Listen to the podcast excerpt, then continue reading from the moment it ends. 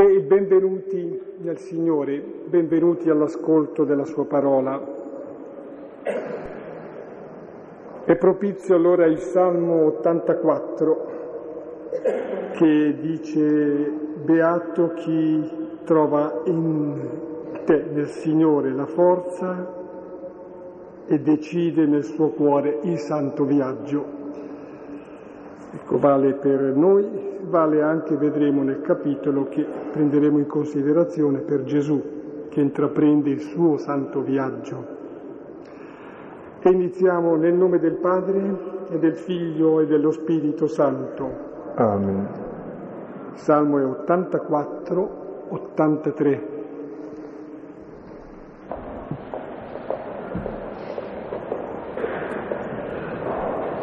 Sì, mi piace riprendere e sottolineare nuovamente questa che è una beatitudine, la beatitudine di chi trova nel Signore la forza per decidere, intraprendere o confermare il santo viaggio, il viaggio verso il Signore, che poi compie il viaggio verso di noi, il viaggio più impegnativo, il suo, ma si parla anche del viaggio della partenza di Gesù nel capitolo di questa sera. È più o meno dal mese di febbraio che ci troviamo nel cenacolo per l'ultima cena di Gesù, quindi è un po' lunga quest'ultima cena. Continueremo ancora per due capitoli l'ultima sera di Gesù in cui cerca di far capire ai suoi discepoli cosa sta per capitare. E evidentemente non capiscono, però è importante dirlo perché una volta che è capitato poi ci pensano su e capiscono. È come un po' nell'educazione dei figli, in tutte le cose, si dicono le cose anche che non si capiscono. Anzi, normalmente spero che uno mi dica le cose che non so perché se le so è inutile dirmele. E magari non le capisco. Poi quando capita il momento giusto ci ripenso e le capisco. E è praticamente il testamento di Gesù.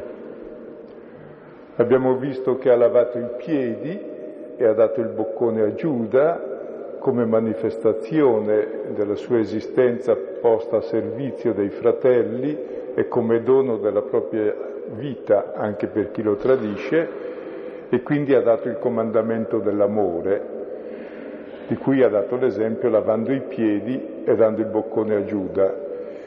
E poi abbiamo visto che chi ama eh, si trova contro l'odio del mondo. E così ci siamo lasciati l'altra volta e dopo aver prospettato l'odio del mondo, lo stesso che ha avuto Gesù, ora prima di lasciarli definitivamente, ecco dice non preoccupatevi, non siate tristi, non abbiate paura, non vi lascio soli, perché con l'andarsene di Gesù comincia una nuova epoca, è l'epoca dello Spirito. Prima era con noi,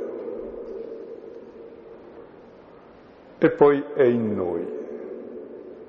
E la sua assenza è fondamentale perché noi possiamo nascere come lo stacco che ci fa nascere e crescere. E il discorso che vedremo stasera e le sere prossime eh, parlano proprio di questo stacco eh, che sono come le doglie del parto e che fanno nascere l'uomo nuovo. Ora leggiamo la prima parte del capitolo 16 e poi la commenteremo un pochino. Nel capitolo sedicesimo, 4b, fino al versetto quindicesimo.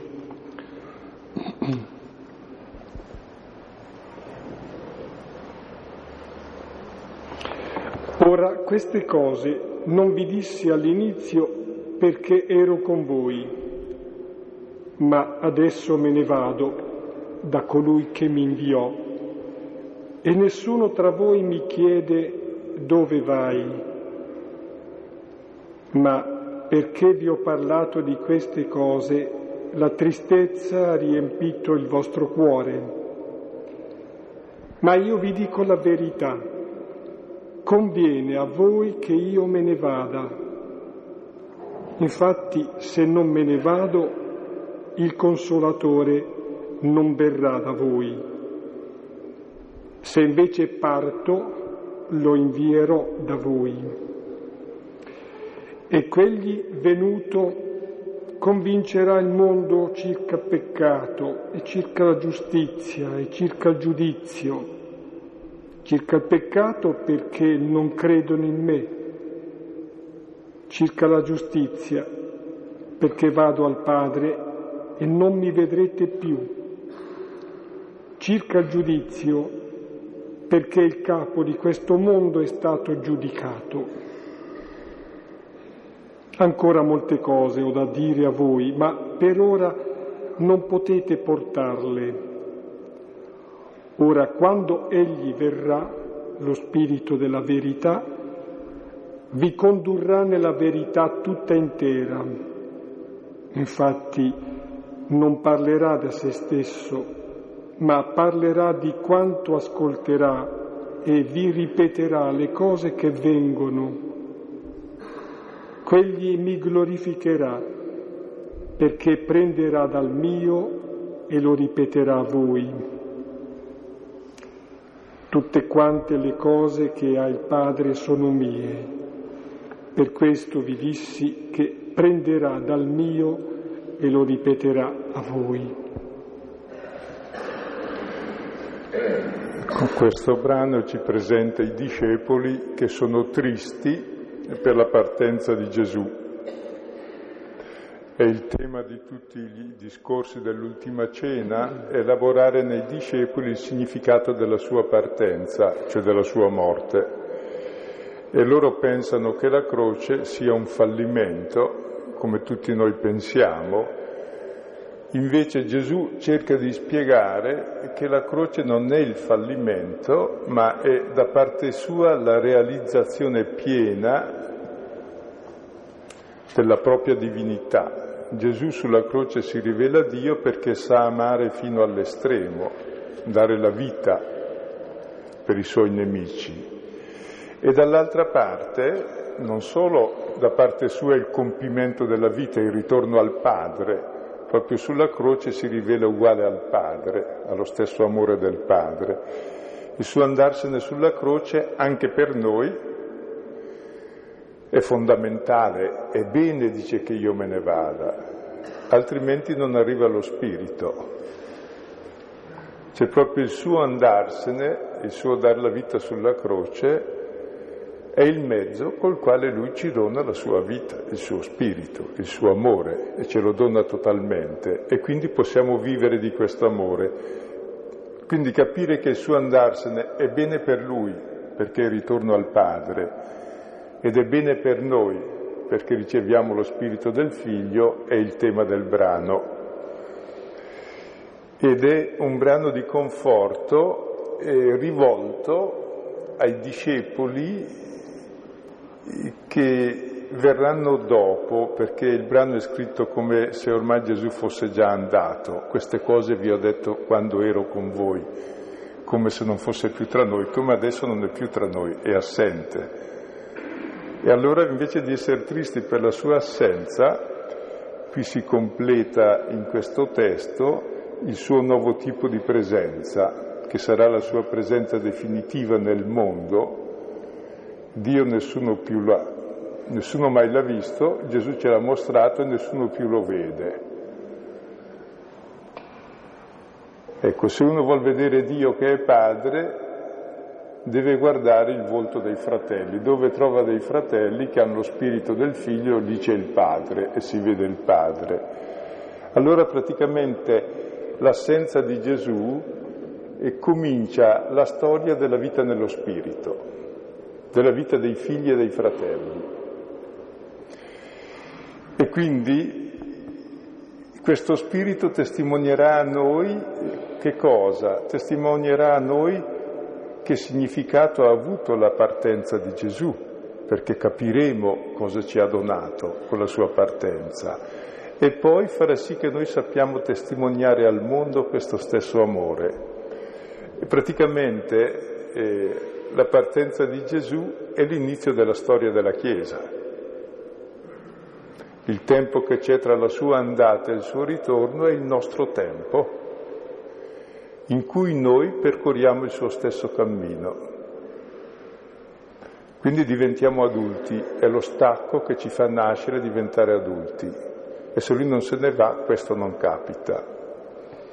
Comprensibile la fatica del diventare adulti, eh, però si capisce anche che è una specie di, di rimpianto che ci fa restare ancora bambini, quello di dire non andartene. Eh, c'è un canto che dice resta con noi. È comprensibile, però è vero, e Gesù opportunamente, direi sapientemente, pedagogicamente, dice prendo il distacco da voi. Risottolineo un'espressione che è stata usata prima.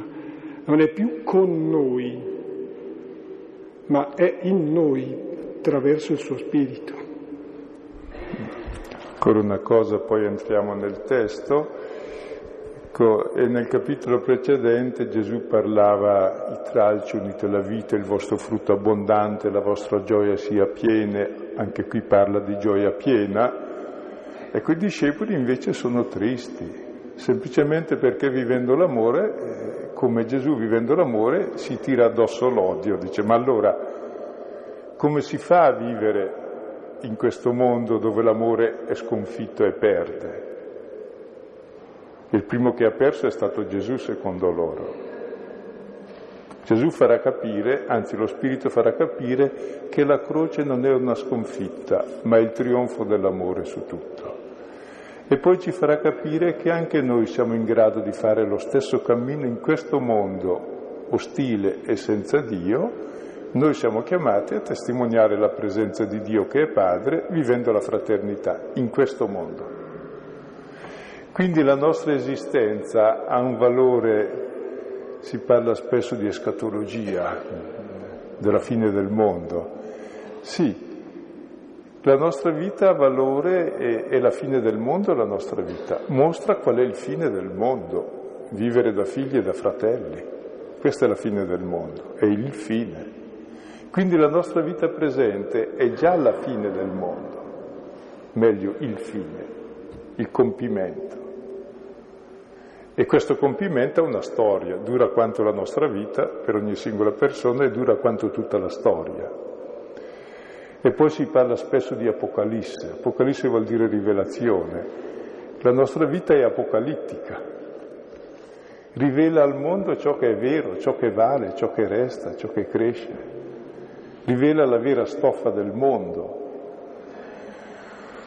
In concreto questo avviene e se voi avete notato dal capitolo 14 al capitolo 16 eh, si parla sempre di Spirito Santo e questa sera c'è la massima concentrazione sulle opere dello Spirito Santo, che ha una grossa funzione nei confronti del mondo. Lo Spirito Santo fa capire al mondo che ha sbagliato fa capire al mondo la sua inconsistenza, il suo errore di fondo, ha sbagliato a fondare la vita. Lo Spirito Santo che è l'amore fa capire che fondare la vita sull'egoismo è tutto sbagliato, è morte. Così lo Spirito Santo farà capire al mondo che cos'è la giustizia. E giustizia vuol dire chi ha ragione. Non ha ragione il prepotente, non ha ragione chi ha ucciso Gesù, ha ragione Gesù che ha vissuto da figlio e da fratello e il Padre gli darà ragione con la resurrezione. E ancora lo Spirito Santo convincerà il mondo, si dice, di giudizio, abbiamo detto nel testo. Giudizio vuol dire condanna. Dio ha un forte giudizio, lui è il giudice del mondo, e ha una tremenda condanna sul mondo. Una condanna tremenda nel senso che condanna il male e salva il mondo e il peccatore. Cioè il giudizio di Dio è la croce, dove il male è condannato, talmente condannato che muore Dio per il male, a causa di questo male, e poi risorge. Ma talmente buono è Dio nel giudizio sulla croce che porta lui su di sé il male per amore, così rivela qual è la vittoria sul male, è l'amore che porta su di sé il male e lo vince. E allora ci fa capire il giudizio di Dio. Il giudizio di Dio è la salvezza di questo mondo, di tutto il mondo. Dio ha tanto amato il mondo da dare il suo figlio. Un po' lo Spirito Santo è come la luce che quando viene fa andare via le tenebre. Ecco, possiamo anche dire in fondo, e così concludiamo, no? e che con la partenza del figlio che se n'è andato, ecco, inizia il nostro cammino dietro di lui. È come se il suo andarsene crea un risucchio e ci attira verso il Padre. E noi a nostra volta, vivendo del suo spirito, attiriamo tutto il mondo dietro di noi, testimoniando l'amore e la vita, fino a quando Dio sarà tutto in tutti. Ecco, si può dire un pochino ancora con qualche immagine che l'andarsene di Gesù è come il sorgere del sole, le prime luci, e poi verrà il giorno pieno, o è come lo scaturire di una sorgente, che poi feconderà tutta la pianura. Cioè praticamente ciò che con Gesù è iniziato sulla croce continua in tutto il mondo attraverso lo Spirito che opera prima nei discepoli, poi attraverso i discepoli nel mondo. Un po' questa è la sintesi del brano che adesso vediamo più dettagliatamente. Primi due versetti. Ora queste cose non vi dissi all'inizio perché ero con voi, ma adesso me ne vado da colui che mi inviò e nessuno tra voi mi chiede dove vai. Ecco, questo è un po' il contesto del brano dove Gesù dice queste cose vi dissi quando ero con voi vuol dire che adesso non è già più con noi, vale per noi questo discorso. E cosa sono queste cose? Queste cose è il fatto che lui se ne va, cioè il senso del suo andarsene. Gesù non dice mai di sé che muore, Gesù non muore, se ne va al Padre. Per lui la vita non è un cammino verso la morte, ma è una testimonianza di amore verso i fratelli e questa testimonianza d'amore per i fratelli è il cammino di ritorno al Padre. È quello che Gesù vuol far capire a noi, che lui se ne va da colui che l'ha inviato a questo mondo per testimoniare l'amore che Dio ha per questo mondo. E Gesù dice, ma perché non mi domandate dove vado? I discepoli son, non osano, sono tristi. Dove è importante. Ecco, il dove di Gesù il figlio è esattamente l'amore del padre e dei fratelli. I discepoli invece pensano che il dove di Gesù sia come quello di Lazzaro, dove l'avete posto? Cioè per noi il dove finale è, è la tomba, tutti finiamo lì. No, non finiamo lì. Lì ci siamo andati per conto nostro allontanandoci da Dio, ma se noi viviamo nello spirito del figlio, la nostra vita è amore per i fratelli, amore per il padre e il nostro dove è questo, cioè la vita eterna.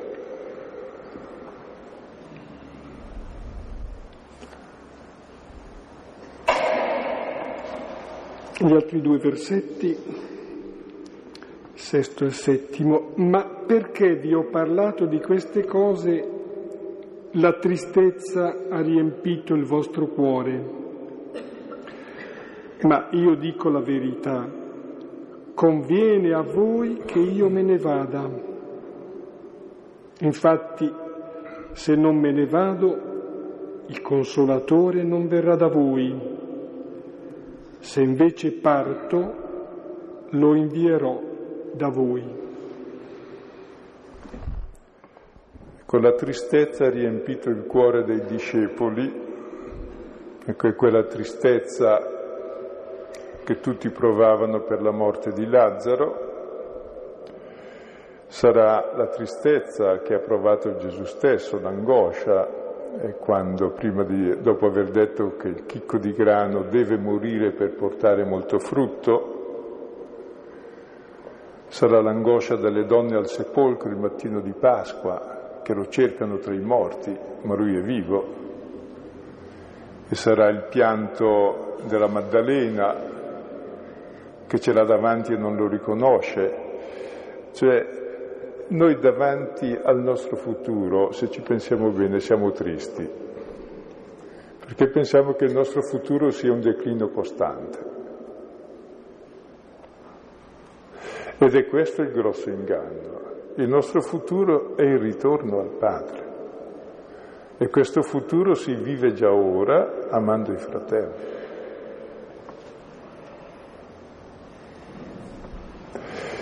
E l'esperienza di Pasqua sarà il passaggio dalla tristezza alla gioia. Questa tristezza è l'inganno fondamentale della vita che ci rende impossibile vivere contenti e quindi cerchiamo di dimenticare che siamo uomini e cerchiamo la gioia in cose che poi non ci danno gioia e che inevitabilmente ci portano poi ad andare verso la morte. Ecco. E questa tristezza è pericolosa e però ce l'abbiamo. E Gesù dice vi dico la verità, perché questa tristezza è una grossa menzogna. È la menzogna di non sapere che veniamo da Dio e torniamo a Dio. È la menzogna di non conoscere la nostra identità di figli di Dio, che Gesù è venuto a rivelarci. E per questo Gesù dice conviene per voi che io me ne vada, conviene. perché così ci mostra che il suo andarsene è qualcosa di assolutamente nuovo, che si può affrontare la vita e la morte in un modo diverso. Si può affrontare la vita come amore per gli altri e la morte come ritorno al Padre. Che è un'altra cosa. Allora la vita ha un senso.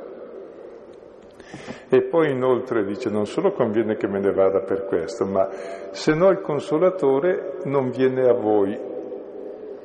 Consolatore e paraclito, colui che non ci lascia soli, è il nome proprio dello Spirito Santo. Ecco, questo Spirito Santo, che è l'amore tra padre e figlio, viene a noi proprio dalla croce. Perché? Perché sulla croce quando Dio dà la vita per noi, non possiamo più dubitare del suo amore per noi, lo vediamo. In quel costato trafitto noi vediamo l'amore di Dio e conosciamo questo amore. Perché se Dio non avesse dato la vita per noi potremmo sempre pensare sì, Dio mi ama, ma chissà, non fa fatica, non... oppure sarà vero, oppure no. Non c'è amore più grande che mettere la propria vita a servizio dell'altro. E Dio l'ha fatto totalmente, da quando ha lavato i piedi, ha dato il boccone a Giuda e dà la vita per tutti. Ecco, il suo andarsene non è un morire, ma è proprio il dar la vita. È l'atto più altamente divino che esista, far dono della vita.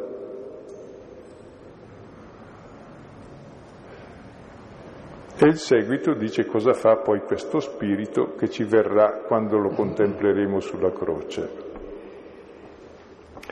Con grappolo di versetti dall'ottavo all'undicesimo. Cosa fa, che, come si manifesta lo spirito?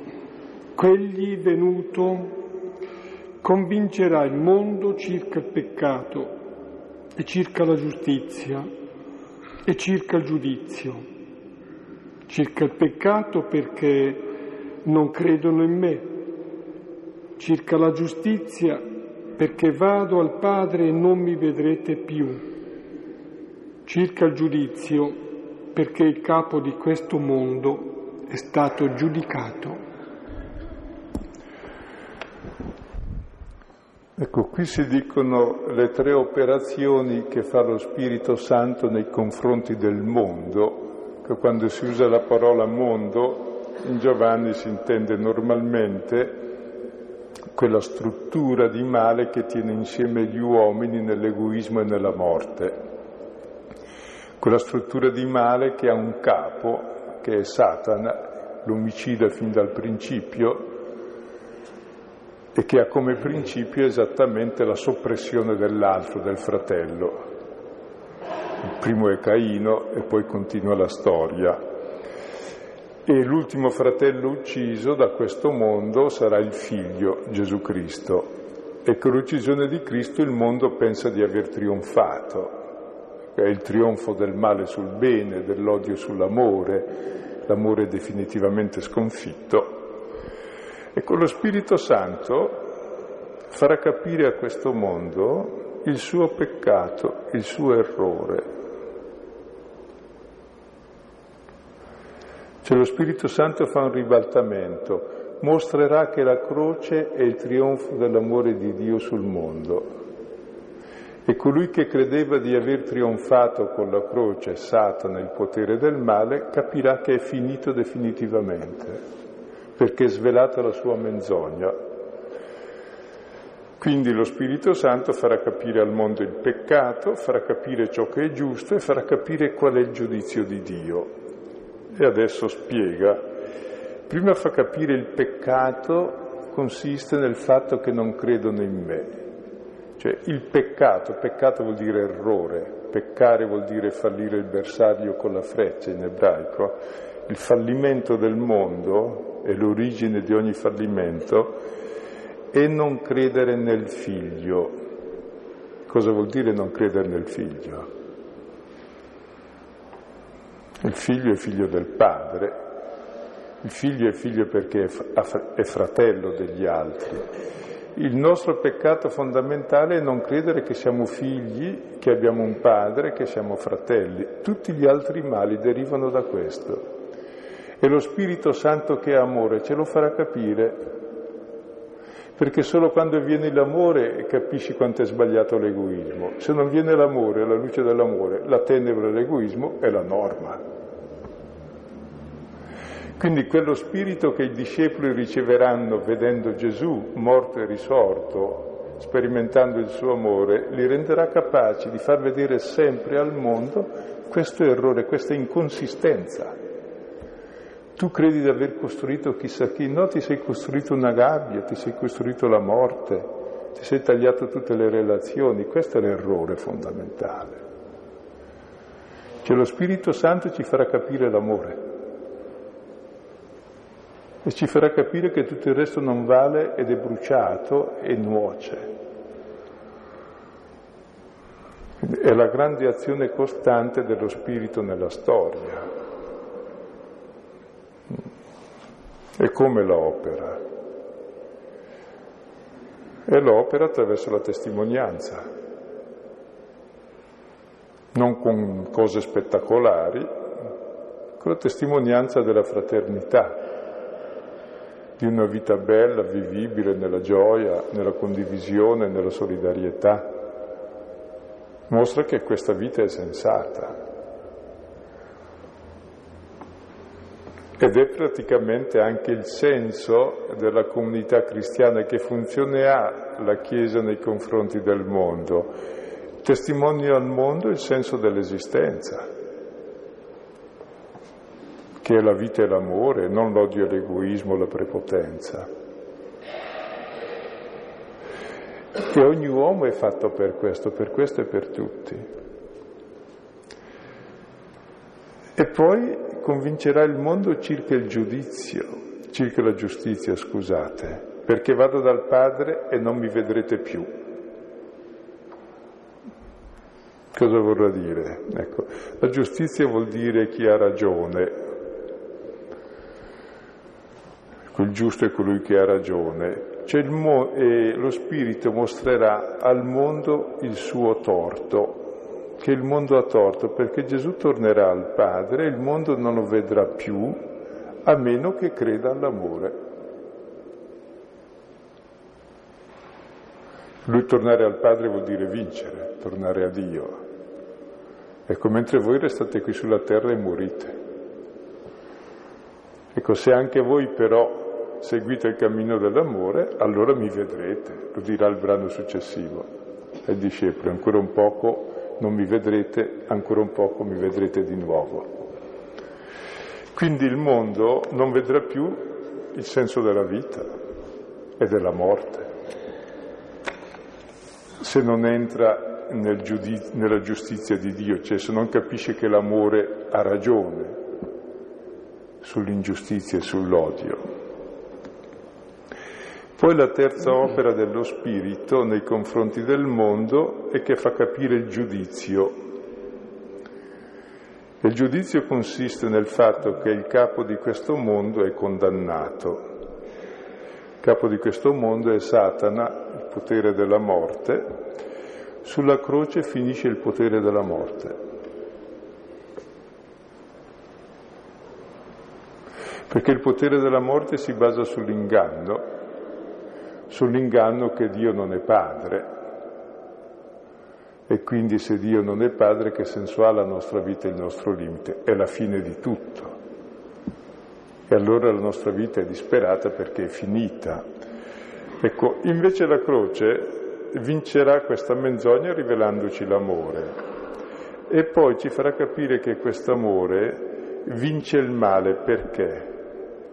Perché Gesù, giudicato e condannato sulla croce ingiustamente, porta su di sé il male e portando su di sé il male per amore ci mostra che c'è un amore più grande di ogni male, di ogni morte. E il giudizio di Dio è quell'amore che vince il male e la morte portandolo su di sé. Questo è il giudizio di Dio, che è la fine del male, perché il male finisce dove uno è capace di portarlo senza restituirlo. E proprio così è scacciato il capo di questo mondo, proprio così il mondo è salvo dal male. Quindi il giudizio di Dio tremendo è la salvezza del mondo. Ecco, queste sono le tre cose che opera lo Spirito nei confronti del mondo e adesso vediamo le altre tre che opera nei confronti dei credenti. Ancora molte cose ho da dire a voi, ma per ora non potete portarle. Ora, quando quegli verrà, lo Spirito della verità, vi condurrà nella verità tutta intera. Infatti non parlerà da se stesso, ma parlerà di quanto ascolterà e vi ripeterà le cose che vengono fermiamoci qui e vediamo. Gesù dice ho molte cose da dire a voi ancora. In realtà Gesù con la sua vita e la sua morte ci ha detto tutto quanto doveva dirci e ci ha dato tutto. Cioè, ci ha espresso l'amore assoluto di Dio. E però eh, questo amore è sempre non detto, perché non capito. Cioè nell'amore c'è sempre un di più che non è mai dicibile e che lo capisce solo chi ama. E lo Spirito Santo, essendo l'amore che noi riceviamo, noi discepoli, ci fa capire questo non detto, ci introduce nell'indicibile e ci fa portare il peso della verità dell'amore. Ecco perché le, le parole di Gesù, le parole di verità, le parole dell'amore hanno un peso, un peso specifico, che capisce solo chi ama e quindi solo lo spirito che è amore ci fa capire queste parole. Altrimenti eh, parlare di amore a un egoista è come parlare di colori a uno che non vede, non sa cosa sia se non per descrizione. Ecco, invece proprio portare il peso dell'amore, quindi saperlo portare. E lo spirito di verità non solo ci rende capaci di portare la verità, ma ci conduce nella verità tutta intera. Ecco, non è che Gesù sia una mezza verità e lo spirito ci dice l'altra mezza. Molti dicono a me lo spirito mi ha detto, guarda, lo spirito non ha nulla da dire perché dice quel che ha detto Gesù, quindi è già detto tutto. Lo Spirito invece si dice per quattro volte ripeterà in questo testo. Ripetere o riannunciare di nuovo o ricordare o interpretare è l'azione dello Spirito che ci ripete costantemente qui e oggi, ora, quel che Gesù allora ha detto, ce lo ricorda, ce lo mette nel cuore, fino a quando diventiamo noi ricordo vivente di Cristo e diventiamo figli. Quindi il potere dello Spirito è farci entrare nella verità che Gesù ha detto e di fatti non parla di se stesso, parla, vi ripete le cose che ha ascoltato da me. Cioè la profezia cristiana non è dire cose strane sul futuro o previsioni scientifiche o da oroscopo per avere il controllo sul futuro. La verità cristiana è la memoria del passato, di ciò che è capitato a Gesù il Figlio, che è il nostro futuro. Ciò che è capitato a Lui capita a noi e capiterà a tutti. Cioè, ah, finalmente ci si vede. si è arrivato lo Spirito. Ecco, quindi è, importantissimo perché fino a quando la parola non entra in noi, non diventa nostro ricordo e non diventa attualizzazione qui e ora che mi fa capire il presente, non ha valore ciò che ho imparato. Per esempio il catechismo con tutte le sue formule. Ditemi, eh, vi è stato mai utile qualche volta? Sì, se giusto volevi uccidere uno ti ricordavi che non bisogna uccidere ma per capire qui e ora cosa fare è proprio lo spirito, cioè l'amore, ci fa capire cosa fare qui e ora, quel che è giusto. Ed è lo spirito che attualizza in noi ora le parole di Gesù, cioè è il maestro interiore e noi siamo tempio dello spirito. E la cosa più grande di ciascuno di noi Ecco, se uno ci pensa bene, è che noi siamo tempio dello Spirito di Dio. C'è gente che va di qua di là per pregare, può essere anche utile, Dio mio, nulla di strano. Ma provate a entrare in voi stessi, Dio è dentro di noi. È più intimo a te di te stesso. E se tu fai qualcosa che non va, ti accorgi che questo spirito si contrista. Perché eh, noi siamo già in Dio perché Dio ci ama di amore eterno e quando ami uno ce l'hai dentro. Quando noi amiamo un po' il Signore abbiamo lo Spirito, abbiamo realmente dentro il Signore che diventa il nostro principio di pensare, di agire, di amare. Ed è questa la presenza nuova di Dio, la vera presenza. Non da andare a cercare altrove, chissà dove, o da grandi maestri. Adesso un grande maestro vi dirà mai niente, Quattro stupidaggini ve le può dire chiunque. Entrate nel vostro cuore. Ecco. E le parole che ascoltate del Vangelo vi accorgerete che parlano al vostro cuore e diventano vere e vi interpretano e vi fanno capire la verità. Anzi, addirittura dice vi dirà le cose che vengono. E allora si dice le cose che vengono, cos'è il futuro? Vorrei sapere. No, le cose che vengono è un sinonimo del regno di Dio. Cioè, vi fa capire il regno di Dio, che Dio è padre, che gli altri sono fratelli, sono le cose che vengono sempre. E lo Spirito Santo mi fa capire l'essenziale della realtà, mi dà gli occhi del figlio per vedere la realtà, che sono gli stessi del padre, e mi dà lo stesso cuore del figlio del padre. E allora vedo il regno che viene.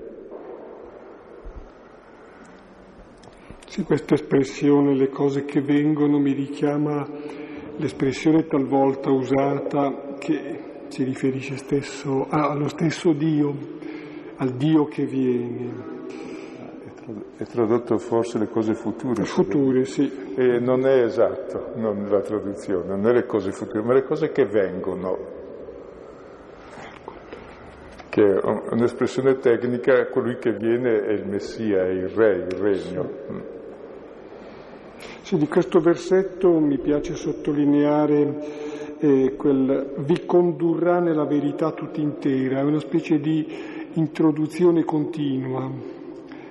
E credo che sulla base anche dell'esperienza piccola o grande che possiamo avere in termini anagrafici, voglio dire, eh, nessuno osa valutare l'intensità dell'esperienza di fede, dell'esperienza di Dio, credo però che ciascuno di noi avverte, per poco che ci pensi, che c'è un cammino eh, a cui si è condotti eh, gradualmente, si sente che ci si introduce, veniamo introdotti eh, nella comprensione e nell'esperienza eh, di quello che qui è annunciato cioè la parola del Signore. Gli ultimi due versetti, ancora lo Spirito mi glorificherà perché prenderà dal mio e lo ripeterà a voi. Tutte quante le cose che ha il Padre sono mie. Per questo vi dissi che prenderà dal mio e lo ripeterà a voi.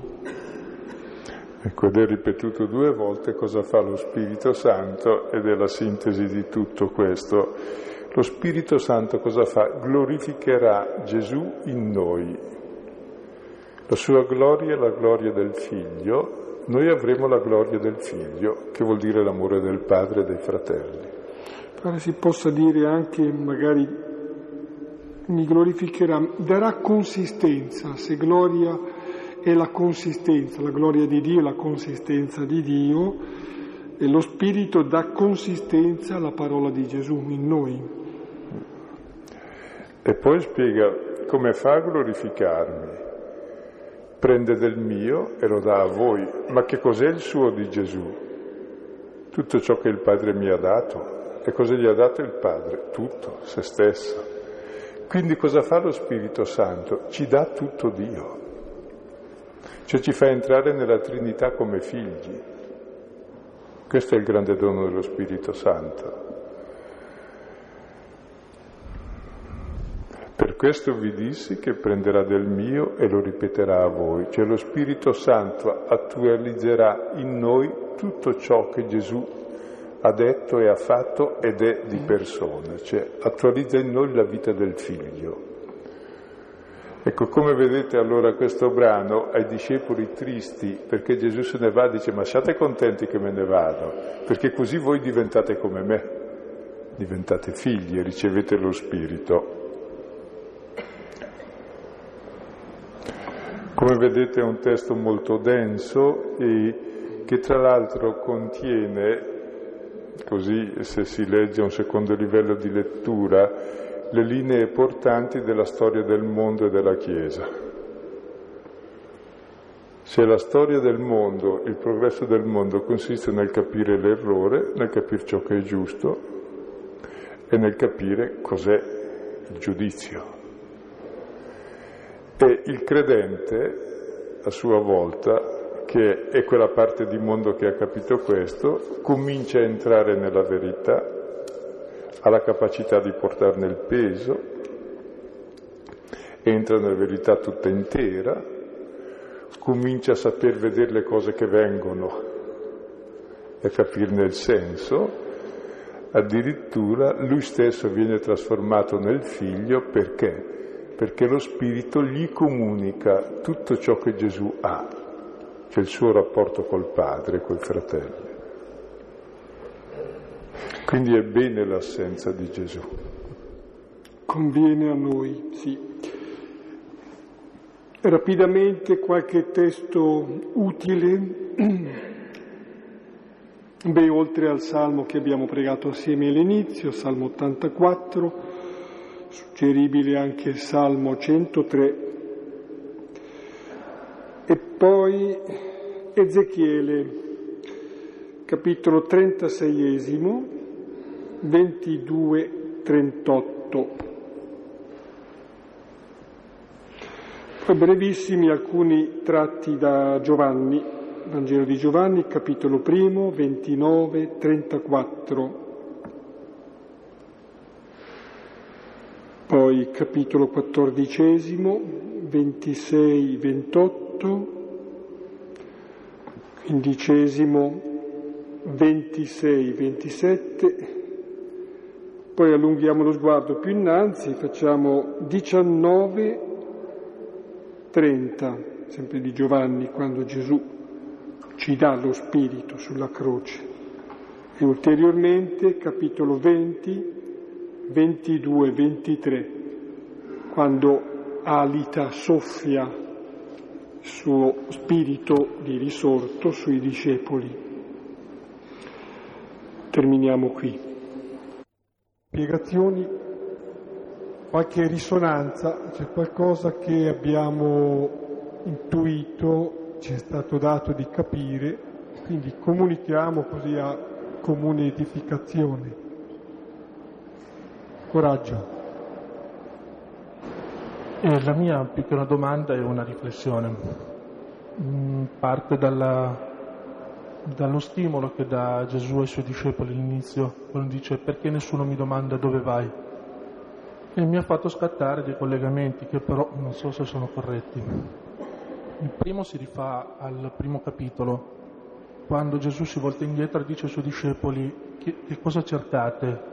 E loro rispondono dove sei, dove vai anzi dove sei, per l'esattezza, dove abiti. E il secondo è nell'undicesimo capitolo quando eh, Marta si rivolge a Gesù e dice se tu fossi qui, fossi stato qui, nostro fratello non sarebbe morto, è un po' come se dicesse dove eri.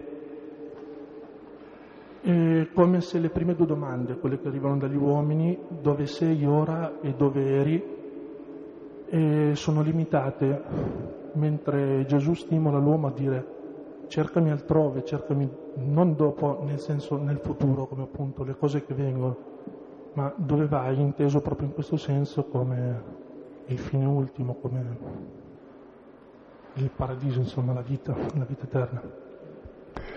È molto importante il dove nel Vangelo di Giovanni, come è accennato, poi c'è molti altri testi, perché il dove definisce la persona, è la casa dove sta di casa, le sue relazioni, la sua identità.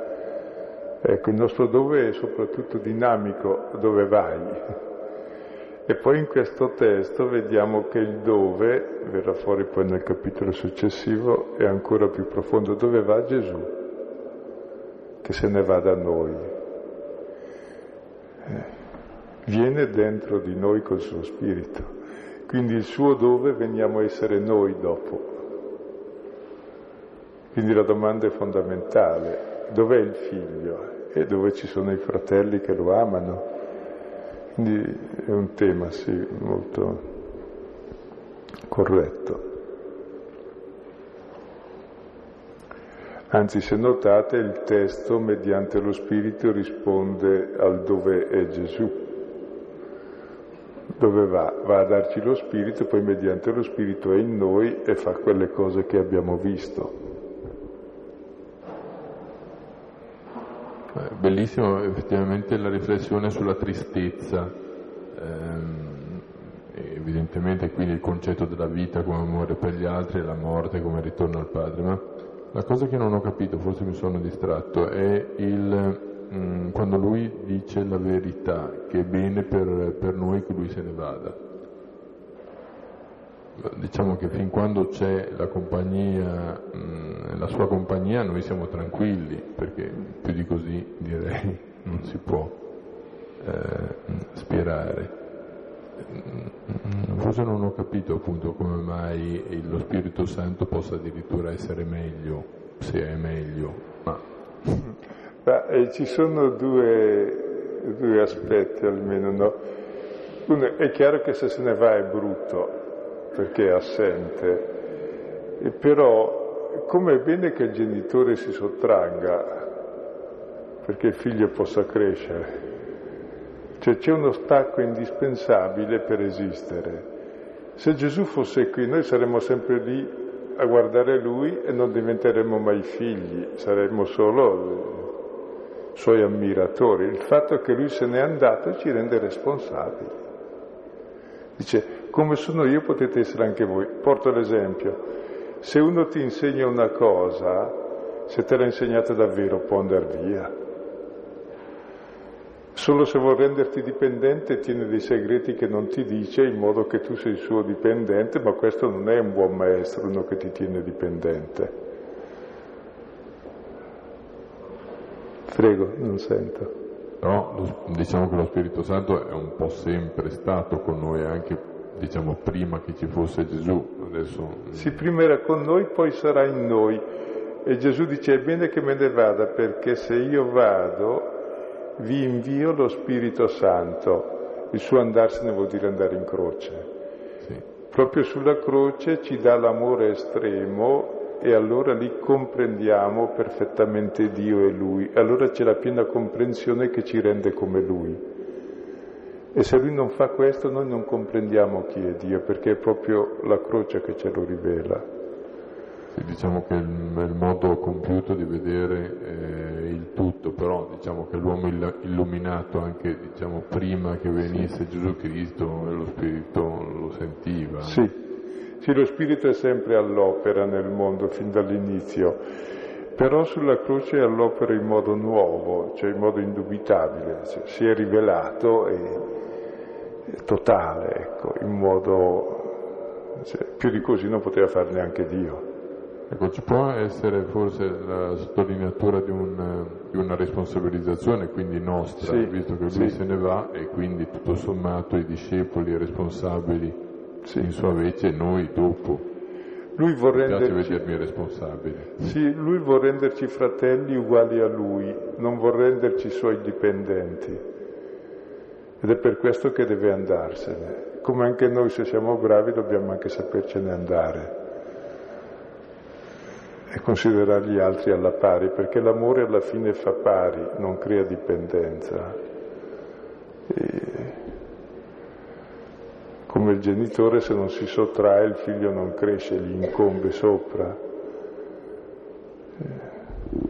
Cioè Dio ci vuole proprio davvero come Lui, non ci vuole semplicemente suoi ammiratori, servitori, vi ho chiamati amici, perché vi ho detto tutto.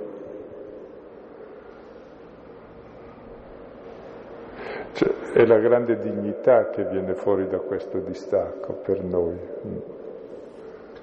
Sì, credo che possa dirsi, umanamente parlando, è una promozione ad una responsabilità, a una dichiarazione che si è adulti. ecco. Forse finché Gesù resta con noi siamo ancora dei fratelli minori, e così e seguono Lui. Dopo invece c'è una specie di promozione proprio, responsabilizzazione. Quindi forse c'è anche una specie di resistenza in noi ad accettare questa cosa. Sarebbe più comodo se lui restasse. Dice va bene, un po' più scomodo ma è più da adulto. Coraggio. Sì, infatti noi vogliamo restare piccoli, uno dei nostri motivi profondi di star male è non accettare il distacco e la crescita. Filippo c'è una mano a destra in fondo di là. Ah. Volevo solo sottolineare questo, che a ogni lezione eh, trovo una gemma eh, che si riferisce alla traduzione di solito.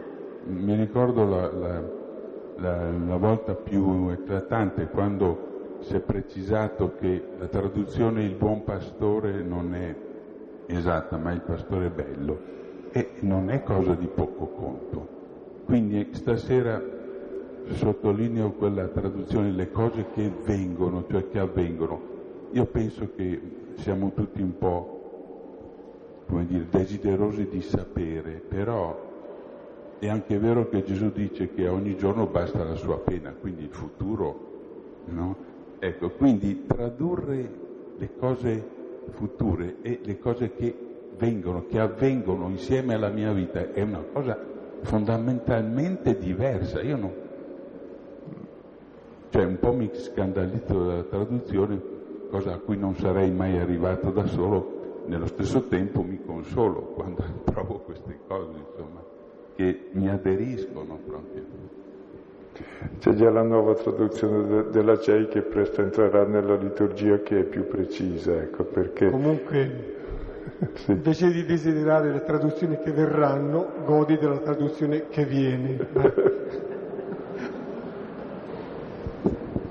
Sì, eh, volevo un attimino un approfondimento sul discorso del giudizio, perché mh, probabilmente a volte eh, lo si intende come finalmente eh, che cattivi vengono puniti. Mi sembra che sia una prospettiva molto diversa che proponevi. Mm, sì, cioè il giudizio di Dio lo vedremo ampiamente perché tutta la scena della croce sarà tutta una scena di soprattutto processo e giudizio, dove Gesù giudicato diventa giudice e dove il patibolo diventa il trono del giudice. E il giudizio di Dio consiste nella croce. E che cos'è la croce? È quel luogo dove Dio giudica il male come male, talmente male che deve intervenire e in modo anche duro, portandolo su di sé e dando la vita.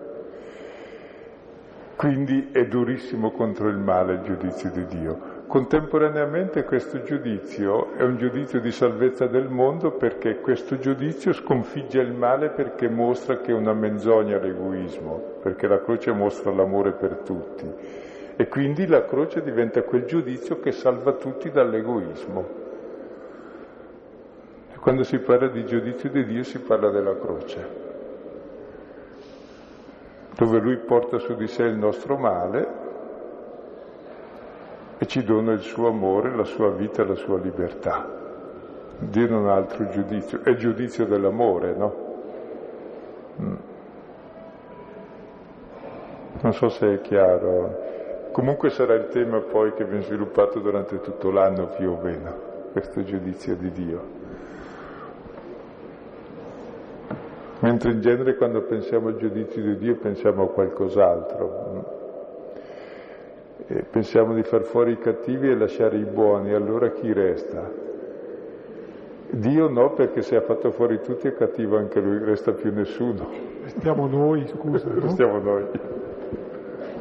E nella definizione tra bene e male, tra amore e male, a me viene in mente eh, che il male oggi è la ragione, cioè il pensiero. Mi sembra che l'Occidente da, eh, da un po' di tempo abbia scelto la, la razio come unica fonte di verità. Per cui nel momento in cui eh, si diventa adulti e quindi ci si assume le proprie responsabilità e si segue la via dell'amore, L'ostacolo che almeno io incontro principale è quello del pensiero, nel senso che diventa difficile riuscire a eh, comportarsi e vivere solo in nome dell'amore. Come, come, come, si, riesce, come si, deve riuscire a conciliare eh, il pensiero razionale, scientifico, che comunque oggi è l'unico che viene attestato come valido, rispetto a questo amore che uno sente dentro di sé ma che è continuamente ostacolato da una razio che a volte te lo rende più difficile. Sì, è un po' il problema effettivo della nostra cultura che è tecnica, dove analizziamo tutto, sappiamo tutto, ma non conosciamo il fine. La ragione non stabilisce mai il fine,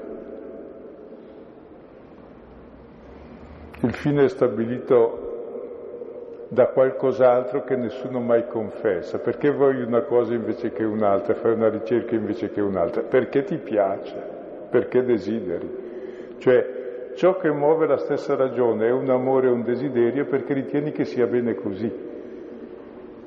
Quindi c'è qualcosa di più profondo della ragione. Ora, nella nostra cultura è scomparsa la cosa più profonda e la tecnica ormai sovrasta tutto e internamente a sé si autogoverna e rischia di distruggere l'uomo, ma questo non è essere ragionevoli, questo è essere sommamente irragionevoli, perché questa ragione è cieca, è la razionalità tecnica che non conosce i fini, i fini non sono stabiliti dalla razionalità tecnica. Voglio dire, se costruisco una macchina perfetta per sterminare il mondo, è perfetta razionalmente, Se stabilisco, se stabilisco un sistema perfetto perché tutti vivono meglio, anche questo è ragionevole, molto di più dell'altro. Dipende da come usi la ragione.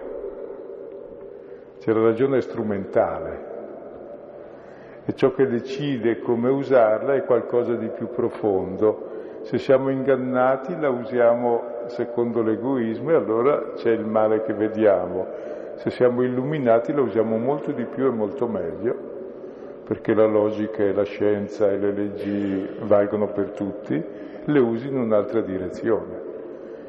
Così la legge di gravità la posso usare per buttare i sassi in testa a uno, oppure magari per fare qualcos'altro, per fare studi di aeronautica, non lo so. Quindi è vero, bisogna uscire dalla cosiddetta razionalità scientifica e capire che c'è tutto il mondo delle relazioni, degli affetti, dei fini e della vita che è più profonda e si pone anche più in là. E allora bisogna sapere subordinare la razionalità tecnica alla ragione, a ciò che serve all'uomo per vivere. E di questo c'è molta mancanza. Volevo ringraziare per questa riflessione che quando pensiamo al futuro siamo tristi e penso che sia vero perché fisicamente, è vero, perdo energia, perdo potere, perdo bellezza, perdo tante capacità. Ma ringrazio molto per questa riflessione perché è la mia croce, è una croce che devo portare, la posso portare con Gesù e mi aiuta a puntare la mia attenzione solo sull'amore, che in realtà mi viene dato un tempo per essere come Gesù e ritorno al Padre e veramente cambia tutta la prospettiva e posso essere gioioso di invecchiare, di andare verso la morte, perché non è una morte, Ecco, è molto bello questo aspetto e mi illumina ancora di più su questo fallimento della mia vita che è questa glorificazione anche in me in cui io acquisto senso nella mia vita e punto sull'amore, sulla relazione, su altri punti. Grazie. Grazie a lei. E poi anche confermo che fino a quando uno non arriva a riconciliarsi col limite, col limite estremo, comprendendo il limite come il luogo di comunione e il limite assoluto come comunione con l'assoluto, è difficile vivere,